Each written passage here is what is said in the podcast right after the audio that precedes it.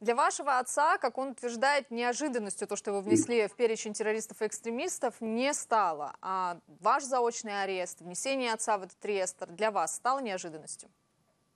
Нет, конечно. Яблоко от яблони, как говорится, и давно его подозревал. Я могу только шутить в ответ. Слушайте, ну, а, давайте, если серьезно, дополнительные риски это создает какие-то для вашей семьи? Ну, понятно, что во многие страны нельзя ездить, которые экстрадируют, но в целом мы давно и так не ездили, поэтому э, это никак не на нашу работу и на нашу позицию не повлияет. По аресту счетов у родственников, да, я думаю, вы уже к тому моменту как раз слышали то, что у нас было в эфире по поводу жены Акунина, арестов счетов.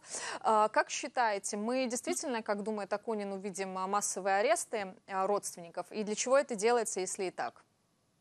Я думаю, что да, они перешли уже э, вот эту грань.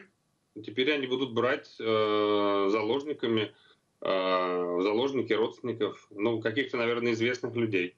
Я надеюсь, что э, многие известные люди своих родственников максимально вывезли, кто, кто кого смог. Поэтому, э, да, я, я, я это ожидаю, безусловно. Будет конфискация там, собственности, каких-то активов, закрытие счетов. Это все будет.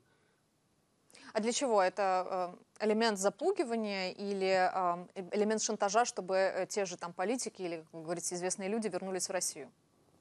Нет, кого-то они запугивают, безусловно, кого-то они наказывают, кого-то они запугивают, кого-то они пытаются остановить в своих высказываниях за рубежом. Ровно по этой причине они и Би-2, если помните, из Таиланда пытались депортировать, чтобы показать э, их способность достать кого угодно где угодно, даже за рубежом.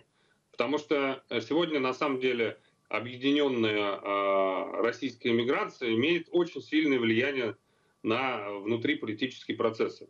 Вот кейс, например, Бориса Надеждина о чем говорит? О том, что когда все объединились и стали призывать людей э, значит, отдавать подписи, то 230 тысяч подписей было собрано ну, просто за считанные дни.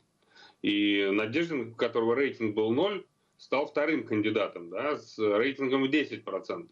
И это все было сделано благодаря всем независимым СМИ, которые, естественно, э, были вынуждены э, вещать из-за рубежа, разным политикам, разным лидерам общественного мнения.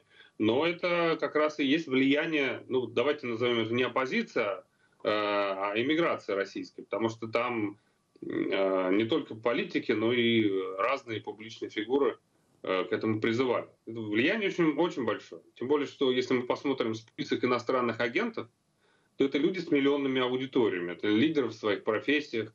Вот, это э, очень влиятельные, ну, по крайней мере, влиятельные на общественное мнение в России люди. Как раз по иностранным агентам переспрошу вас. Э, сегодня в третьем чтении Госдума будет рассматривать э, новые поправки. Если быть эм, точным, наверное, ужесточение этого законопроекта, дополнение к нему. И в частности, что нельзя э, распространять рекламу на информационных ресурсах и на агентов. И не допускается, чтобы их самих, этих информационных ресурсов, рекламировали.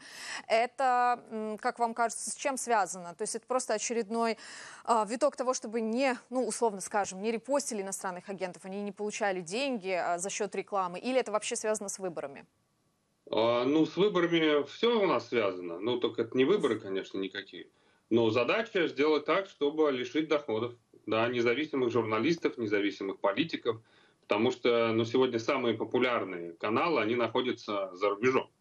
От «Дождя», там, а, Варламов, КАЦ там, и прочее, прочее. Да, это люди, которые, естественно, получают деньги, в том числе за счет размещения рекламы. Я думаю, что доходы упадут как минимум на треть у многих, поэтому да, это создание проблем. Создание проблем для независимых вещателей. А у них что, основная реклама в России? Не основная, но как примерно треть. Ну, угу. то есть, если мы посмотрим э, рекламу на ключевых каналах, мы увидим там какие-то курсы изучения языков, и так далее. То есть это все, все те э, бизнесы, которые находятся внутри России. Сегодня им будет запрещено размещать такую рекламу. Это значит, что рекламные доходы независимых э, политиков, блогеров, э, журналистов, конечно, сократятся на треть. Э, завтра Путин выступит с посланием к Федеральному собранию. Что, как вы считаете, ляжет в основу этого выступления? Я думаю, просто надо брать предыдущее вот, и добавить актуалочки. Вот ничего нового он не скажет. Да? Кругом враги, но мы должны сплотиться. Вот, мы воюем, против нас воюет блок НАТО, но тем не менее у нас надои растут, а у них все очень плохо, да, с духовностью. Ну, вот что-то подобное и будет. Ну и, скорее всего, это будет какое-то э, заявление об выдвижении на очередной срок, наверное, я подозреваю. А вы, кстати, смотреть будете?